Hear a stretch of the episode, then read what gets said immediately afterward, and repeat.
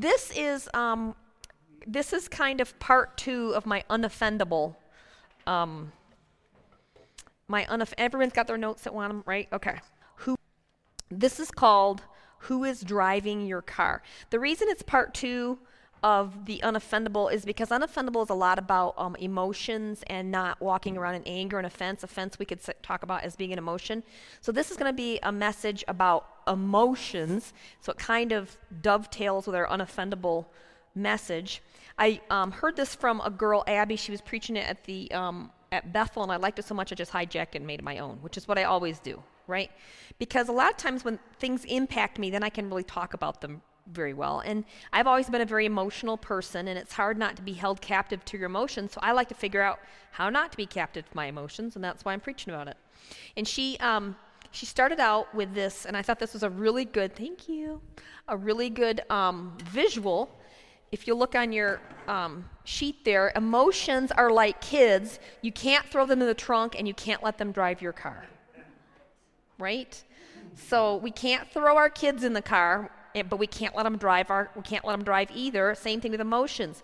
We don't we don't push down our emotions but we can't be um, we can't be controlled by our emotions. So what where is where are emotions supposed to be? What's their role in our life? And that's what i want to talk about um, today. But here is a here's one thing. You know a lot of people uh, like, like, I said, they go to two extremes. They put the emotions in the trunk or they let them drive. And the one thing we need to understand is that emotions are not bad. There's, there's nothing wrong with emotions. And the way that we know that is because God is emotional. God has emotions. We are made in God's image, therefore, we have emotions just like God does, in a, probably a whole array. If you read the Old Testament, you're going to see all of those emotions come out, a lot of stuff. Um, and we are made in the image of God. So we're going to have emotions. Emotions are not wrong, but we don't want to let emotions run our life because here's the thing while we're made in the image of God, we are not God, like we talked about in unoffendable. And so a lot of our emotions are not redeemed. They're unsanctified. They're subject to the fall. So they may be inappropriate. They might be um, extreme, they might be unrighteous. And so, that sense, we have emotions because God has emotions, but we're not God. And so, we have to, we have to really. Um, we have to understand that our emotions are not just a neutral thing. Sometimes they're, they're, they can lead us in the wrong places. You know, David is a biblical example of a deeply emotional purpose, or person, and he was called a man after God's own heart. We see that um, in Psalms. I love the Psalms because in the Psalms you see this wide range of emotions from David, right? You see David saying, Lord, how long are you going to forget me? Forever? I mean, despair. He's talk, he talks about the people that are chasing him, and he's like, you know, do terrible things to these people. I mean, he doesn't hold back. The Psalms is not something that you look at sometimes, some of the Psalms by David, where you're like, oh, I should be just like him, because no, he's in a bad place. You know, we don't want to be just like David sometimes because he's very emotional. But the thing that's cool about Psalms, it shows us that we can be emotional. We can throw all our emotions out there and God can take them all. We don't have to hold our emotions in. We can let them go. But what we do with them is what we're going to talk about tonight, okay? the thing also that we have to remember, and Pastor Bob is the one that taught this to me. I wish he was here so I could give him the credit. But you know, mean, we know, we know this in Celebrate Recovery. There are two places that you hold truth. You've heard me say this before your head and your heart, right? But the reality is, what we know in our head, if it um, is not in agreement with our heart, guess, guess, which, guess which wins? Does our head win or does our heart win? Your heart always wins.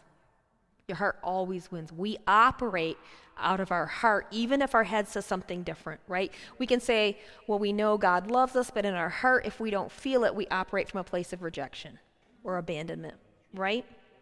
And so, one of the things that we have to do is align our head and our heart. And the way that we get this is um, by trusting in what God says, even when we don't feel it in our heart, right?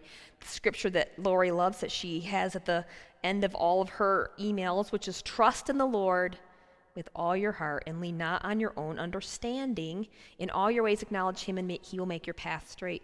And sometimes that's not trust in your own understanding in your own heart, what your heart thinks about something. We can't always trust. Scripture says the heart is deceitful above all things. So we can't always trust our heart is even knowing what is right in that situation. Just because we feel it doesn't mean it's true. That's where we always go back and we line up with what does God say? What is the truth about things, not what does our heart feel. So that's why it's real important to get our emotions not in the driver's seat, not in the trunk. Where do our emotions belong? But the thing I do like is that God doesn't want to just know us. He doesn't want just a head knowledge. He does want a heart knowledge because God gave us both our head and our heart, and He gave us our emotions. I think that most people who operate just out of their head, that's where they get trapped into a place of just religion. And they don't have a place of relationship because religion is all about knowledge, doctrine, rules, legalism, but it's in our heart when we know the God that we can apply those things, we can sift those things out. God says God is love. Love is an emotion, right? It didn't say God is doctrine, God is whatever. The Bible says God is love. So emotions matter to God, they come from the Lord. We just have to know where to put them. Do you remember that story? Um, remember that story? After Jesus is crucified. And I believe he's raised after he's raised up. He is raised up because he's on the road to Emmaus and he meets the two disciples. And do you remember he's talking to the two disciples and they're talking and they're walking back to um, have dinner or something. And they're so sad and downcast because Jesus has been crucified and they don't know where he is. Thank you, Nathan, for giving me good feedback. I appreciate that. And um, Jesus is talking to them and, and, revealing the scriptures to them, and they're so excited. And they invite him in for dinner. Do you remember this? They're like, hey, stay with us. Come in and have dinner. And he comes in and he breaks bread. And as soon as he breaks bread, they recognize who he is. Do you remember what they said? They said, Did not our hearts burn inside us as he revealed the scriptures? And the reality is, emotions bring us closer to God. Yes, heart, head knowledge brings us closer to God, but emotions bring us closer to God too because God is emotional. Emotions are good and they're meant to draw us close to the Lord. Just like those, those disciples, did our hearts not burn inside of us? I think that's kind of a cool example of, of how emotions can draw us to the Lord. I like this scripture in Ezekiel. I will give you a new heart and put a new spirit in you. I'll remove from you your heart of stone and give you a heart of flesh. That's in Ezekiel. The heart is the wellspring of life. And I just, I love the idea that God wants to communicate with us in our heart. So here's the question. Our, our first blank is why do we throw, throw our emotions in the trunk? Why do we do this? Some people do this and no offense to the men in this room, but some men throw their emotions in the trunk because it's not manly to have emotions. It's not manly to be fearful. It's not manly to be sad. It's not manly to, to, um, to cry or be upset or feel abandoned. We associate in our culture um, sadness and fear with being a woman and anger with being a man. So the only emotion that's really acceptable for a man is anger. That's considered a masculine kind of trait. And no other emotion is really acceptable. So a lot of men take their fear and they throw it in the trunk and they don't look at it because they can't or they don't feel like they're allowed to. A lot of girls are made to feel less than if they cry a lot or they're super emotional. We kind of associate weakness if, if a woman starts to cry. I know when I started working in um, in a man's world, so to speak, I learned real quick you don't cry. And you don't, you don't um, be feminine. You kind of have to live up by it to a man's world if you're going to success. Any, any women know, you know that, what I'm talking about, Lori? Because that's what's considered successful, right? Is to kind of put your emotions down. You're not going to cry, not going to have hurt feelings, anything like that, because that's not, um, it's professional. It's not professional. It's not manly, right? A lot of people put their um, emotions in the trunk because they have out of control families or environments. Sometimes when you're in an environment which is way out of control, all the emotion is sucked up in the room and you just put your emotion in the trunk because there's no more room for your emotion. Have you ever, any of you ever felt that? Where you don't have any space to be emotional and you can't take one more emotional thing, so you just put it in the trunk because everyone else is sucking up all the energy in the room.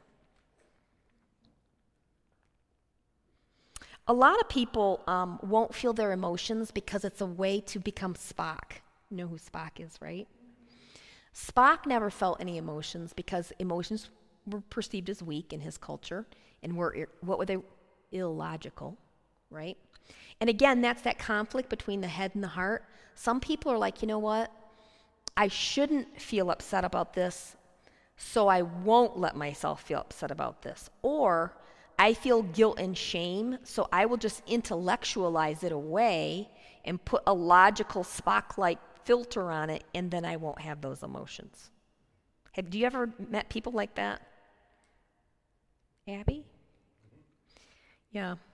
So they're just like, you know what, those emotions, you know, they're not good for me, so I'll just pretend they're not there and I'll just be super logical. I'll be Spock. I'll be Spock about this. The problem is, the problem about that is that, that, that feelings buried alive never die. They're always there. You can't ever just bury your feelings and think they'll go away. Because feelings exist for a reason. And what they are, they are our number two, emotions are meant to be our check engine lights. So if we look, go back to our metaphor of a car, emotions are what comes on when something's not right. Imagine this imagine you're driving a car and the check engine light comes on, and you take it to the mechanic and you say, Hey, I need you to hook this up to your whatever. Don't tell me what's wrong, just turn it off and I'll keep driving. Now, how smart would that be, right? I mean, you could be completely bone dry, or you could have, I don't know, what, what's, what happens when you have an check engine light, David? Brakes are growing, all kinds of horrible things could happen. But imagine if you went and you said, you know, I'm going to ignore this check engine light and I'm just going to keep driving. And what happens is you'll keep driving till that car just stops. And that car just won't drive anymore because a check engine light exists to tell you there's something wrong in the car and you need to do either some maintenance or some repair or you need to do something. Can we agree on that? Yeah, you could put you could put tape over it and not look at it, but that doesn't work. Our scripture for that is above all else, Guard your heart, for everything you do flows from it. It's that wellspring. The heart is the wellspring of life. So the heart is super important. We want to guard it. It's our wellspring, right? It tells us what's going on in our life. Some examples of check engine lights addictions, affairs, anger, offense, shame guilt, inadequacy, codependency. But the answer to all of our check engine lights is God's love. Going back to our car metaphor, He's the oil that keeps our car running. When we don't have God's love, when we don't have the oil in our, is it our crankcase? Is that right? In the engine. The engine? The oil goes in the what? Engine. Okay.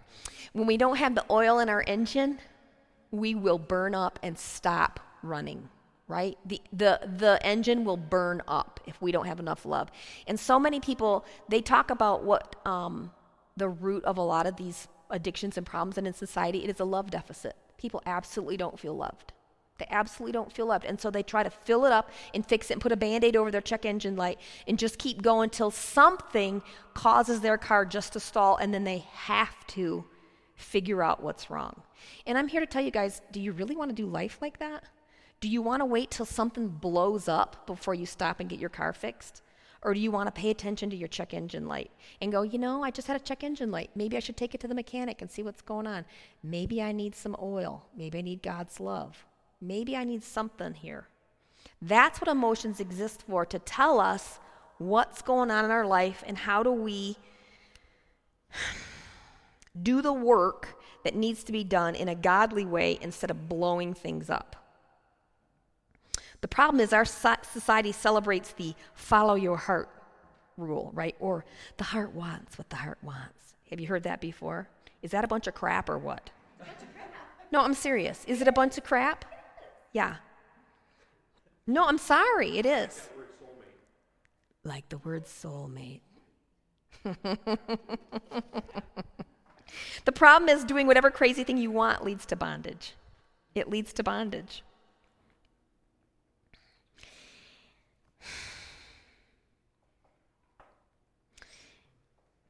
Number three, don't let your emotions drive the car.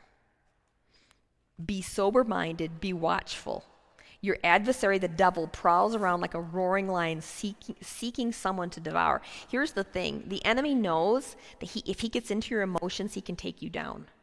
He can take you down. You know, we were just talking a little bit, Lori and I were talking about um, some of the things that our kids face. Our kids face a lot of issues today. Um, and we were saying at the door, I wish, what were you saying, Tim? I want to be a teenager again. We're like, we don't want to be teenagers again. But I do wish that it didn't take me so long in my 50s to learn what I'm learning now. And I wish our kids who are 17, 18, and 19 could get a hold of some of this stuff early so they wouldn't have to drive their car off a cliff to figure out, oh, I can't let my emotions drive the car. Right? Because here's the thing when you let your emotions drive the car, you're going to drive off a cliff or you're going to drive into somebody and cause a real bad accident. You can't let your emotions drive the car. And I wish that we could tell our I wish there was a way to tell our kids that listen, just because you feel it doesn't mean it's true. Just because you feel it doesn't mean it's true. Amen. And I mean, I know we, as adults we struggle with that too because we may feel fear or anxiety or depression or anger, but just because we feel it doesn't mean it's true and doesn't mean it's our future. And somehow we have to communicate as adults. We've got to be models as adults, you guys, that do not let our emotions drive the car. So we show our kids not to let their emotions drive the car. We have to be models for them, right? Or how are they ever going to learn that? How are they ever going to pick it up?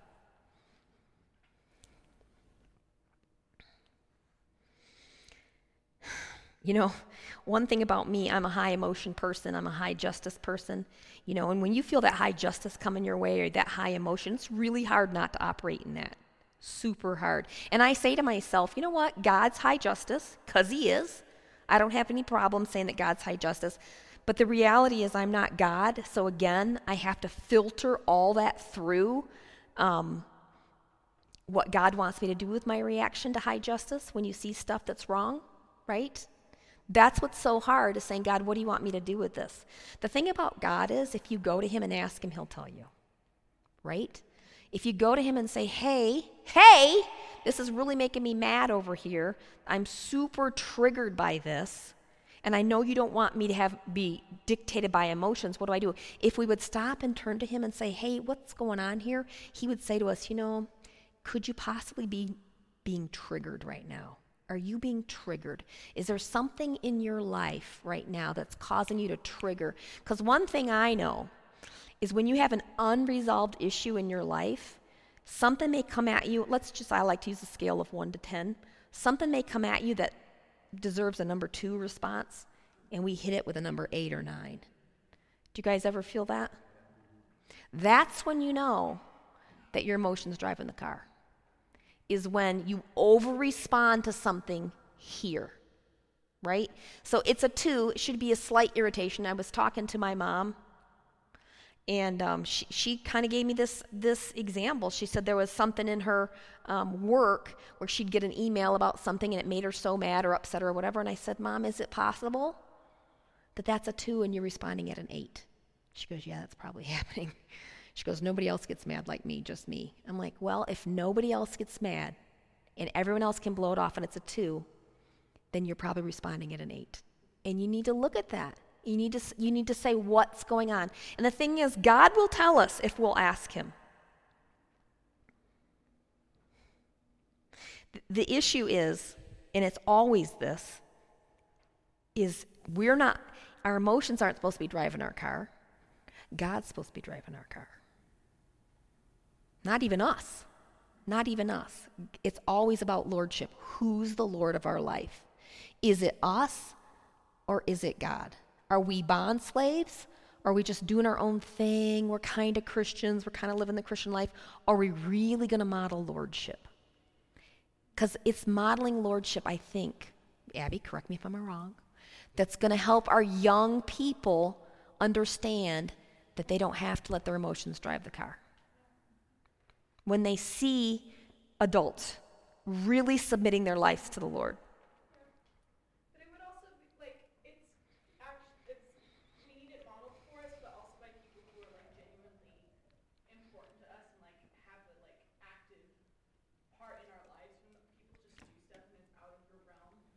Well, like your like your parents, or your relatives, or people that are out that you're going to see a lot, interact with a lot. Yeah, you know, we went on a um, we were up in Chris and I were up in um, Keystone uh, Thursday night and Friday night, and we went on a hike yesterday, right over at the fish hatchery. And it was interesting because we went on this nature nature hike, and I was leading the way. It was beautiful, and I got this really cool metaphor as I was walking along this hike, you know, as you're walking, they've got kind of like vague hiking kind of edges, you know what I mean? And then, you know, every, I don't know, 20 feet, there might be a little plaque like, this is dead aspen, or this is, you know, whatever. yeah. Then they're like, they had a sign that said dead wood. And it was all about how dead wood was good for the forest or something. I'm like, what an interesting plaque, dead wood, you know? They'd be like, coyote, you know, just different, just these different things. But my point is, you'd be walking down this path, and if you looked up ahead, you'd be like, Where, where's this path going? I don't see where this path is going. You could see it when you were looking down here, but if you put your eyes out here and you looked all around here, you're like, well, I'm not really sure that path is going. But as soon as you'd get up there, you'd see a little bit more. But the, and I thought, isn't that the way God is with us? He doesn't show us very much ahead of the path. He says, keep your eyes on where you're going. Look at the signs I've put along the way.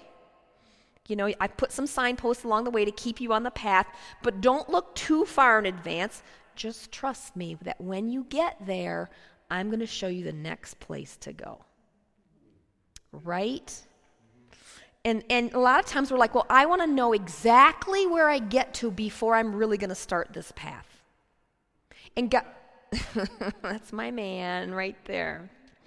And some, because sometimes God is saying, you know what? I need you to walk this path with me every step, trusting I'm going to show you the next place when you get there.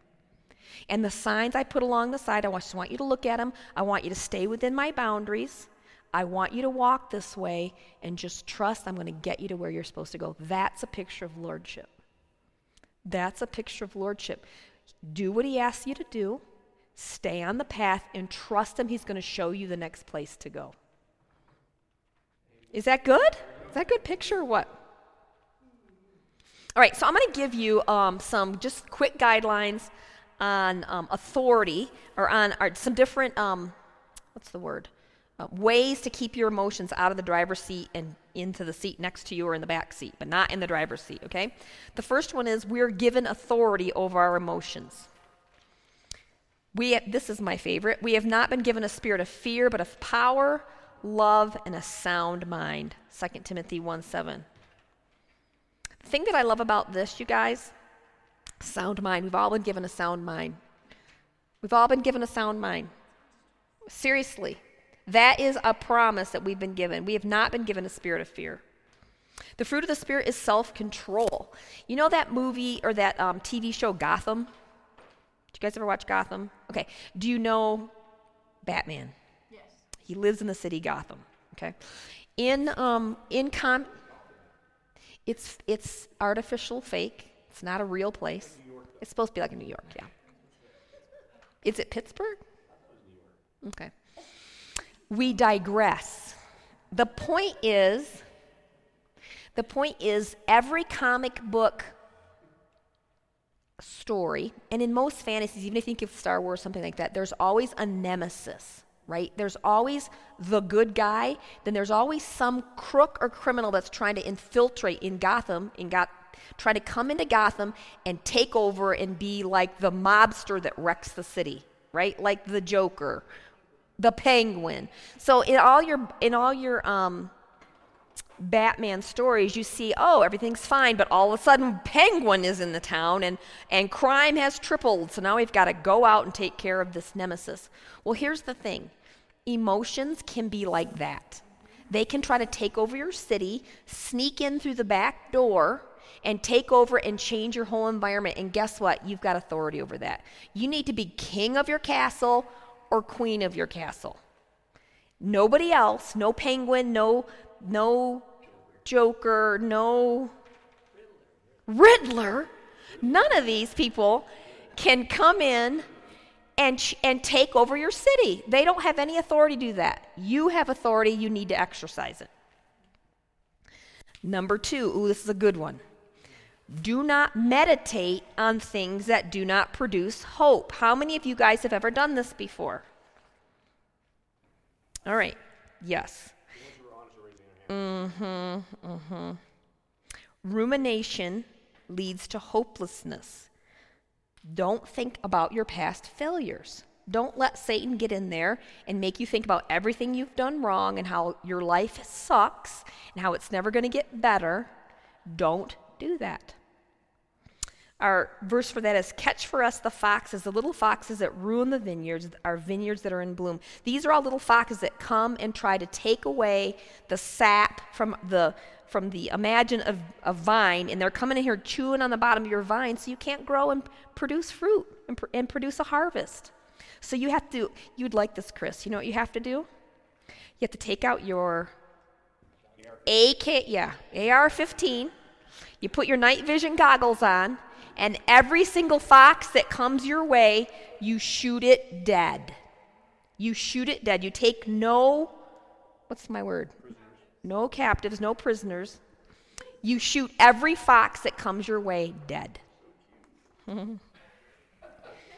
Here's one do not have vain imaginations. Number three.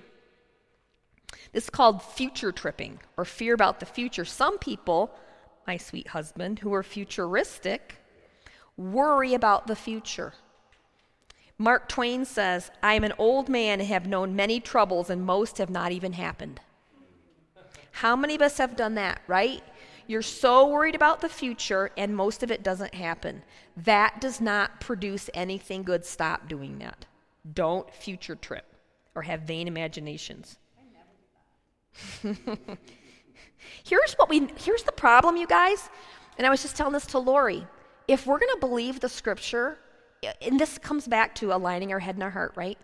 All things work for good for those that love the Lord and called according to his purposes. That means the stuff that's happening right now, God's going to use for our good, not the enemy is going to use for our demise, which is what we always think, right? We always like, well, this sucks over here, so it's going to be really terrible over here. Mm-hmm. Instead, maybe we should be like, man, this isn't good right here. I can't wait to see what God's going to do really cool over here.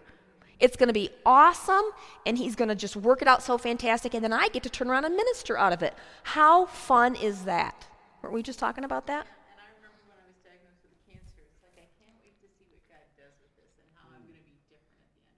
Yeah, right?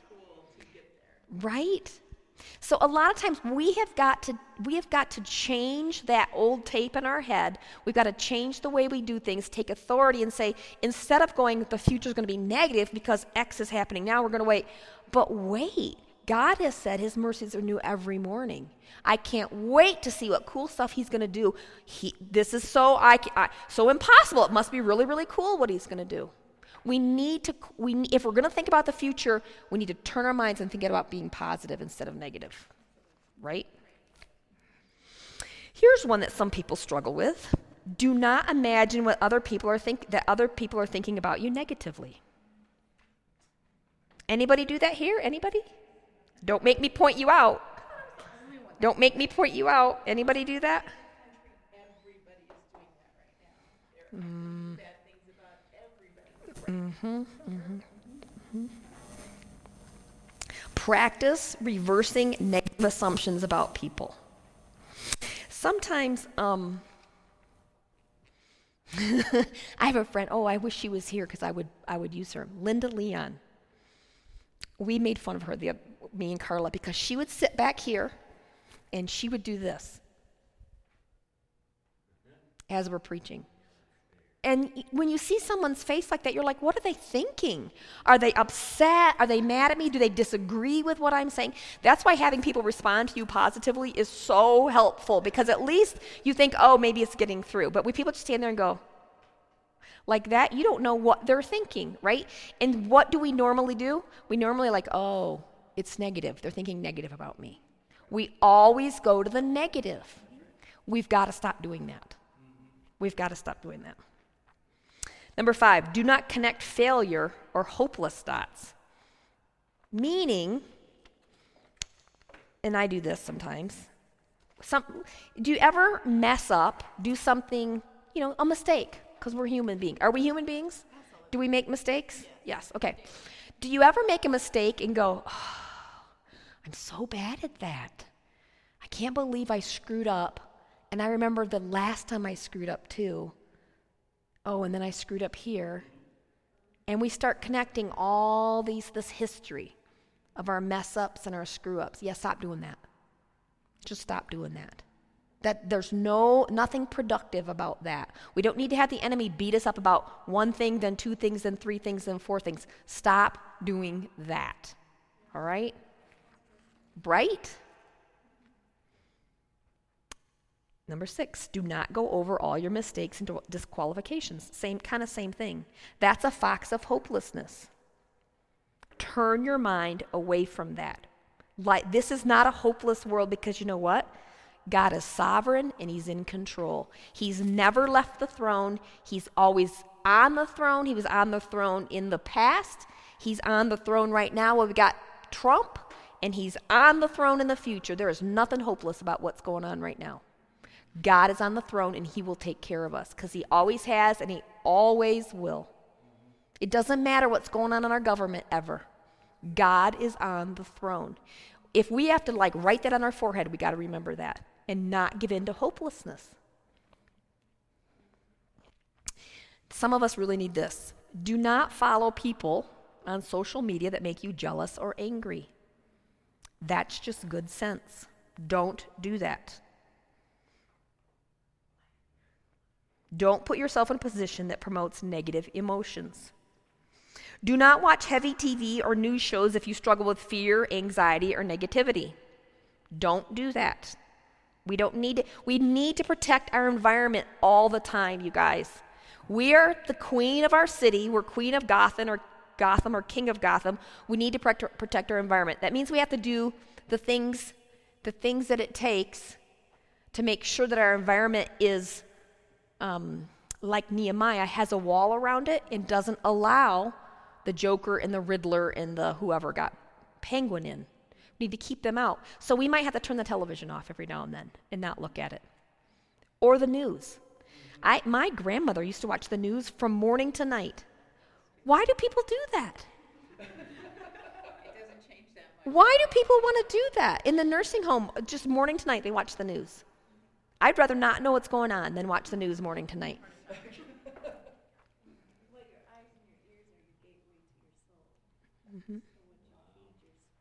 Mm-hmm. Absolutely. That goes back to guard your heart above all things, for it's the wellspring of life. All right. You guys have heard this one, right? Two wolves are fighting. One is darkness and despair, one is hope and light. Which one we- wins? The one you feed. The one you feed. So we're always going to feed positivity and we're going to starve negativity, right? We're not going to speak about it. We're not going to talk about it. We are going to feed positivity. Even if people think we're like um, Susie Sunshine all the time, we're going to feed positivity.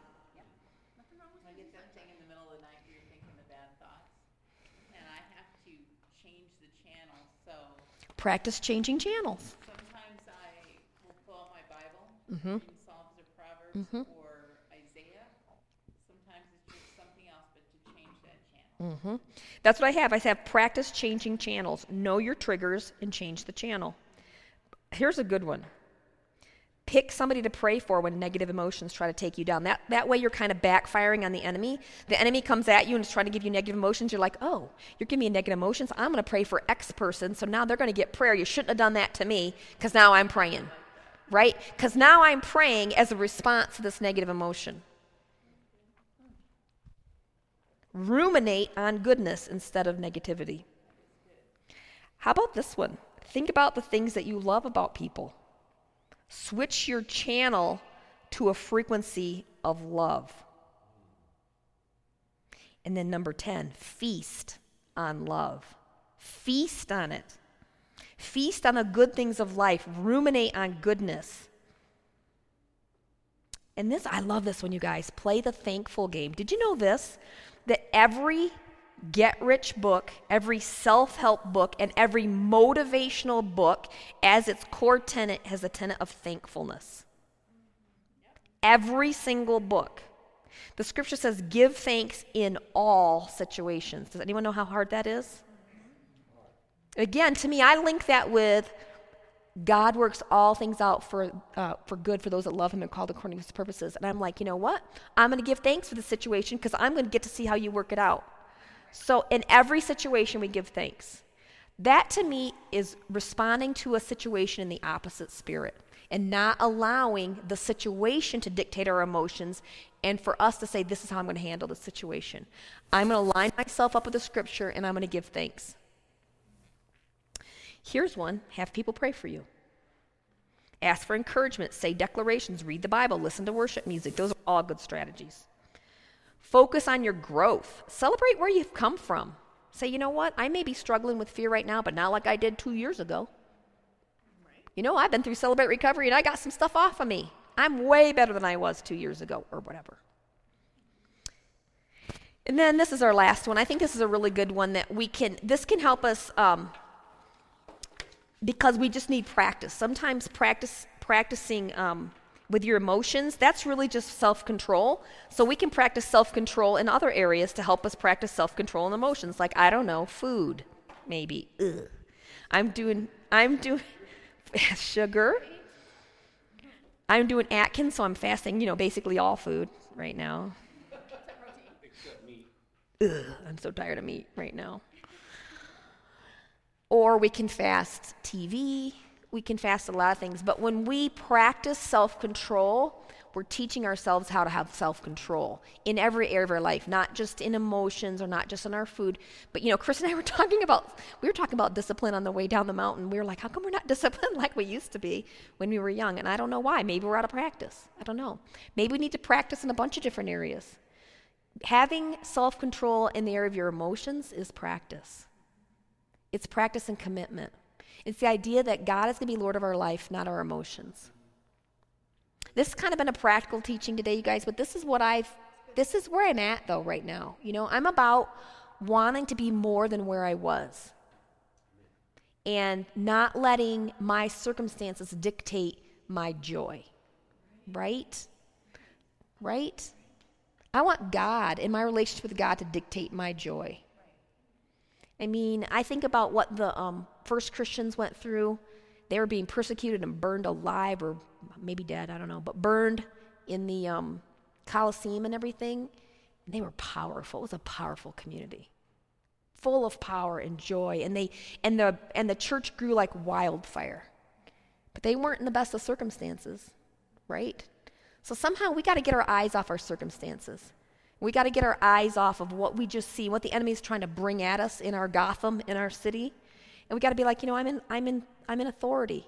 And I'm going to be under the lordship of Jesus Christ. And I'm going to live and act and love and be like Jesus is Lord of my life. I'm going to actually live that way, not just talk that way. That's where I'm going. I hope you guys are going with me. Let's pray. Lord Jesus, I just thank you that you're taking us um, to places of joy and health and wholeness. That we can be ambassadors for you, God, and we can teach the generation coming up, Lord, that they do not need to listen to the lies of this world. That you are God of this world. You're sovereign. You're on the throne. You have never left the throne. Never left the throne. You do not leave your people high and dry, God. You are with us, you are for us, you have plans for good to prosper us. So, Lord, I just do speak um, encouragement and hope and truth and destiny into the atmosphere, into the atmosphere tonight, to every person here. I speak destiny and I speak blessing and I speak love. I want to be an ambassador of love, Lord. I don't want to be led by my emotions. I want to be led by you and you alone, God. I just bless you and I bless these people, Lord. Thank you for this food and the hands prepared it. Just let us have a great time in fellowship, God, in Jesus' name. Amen.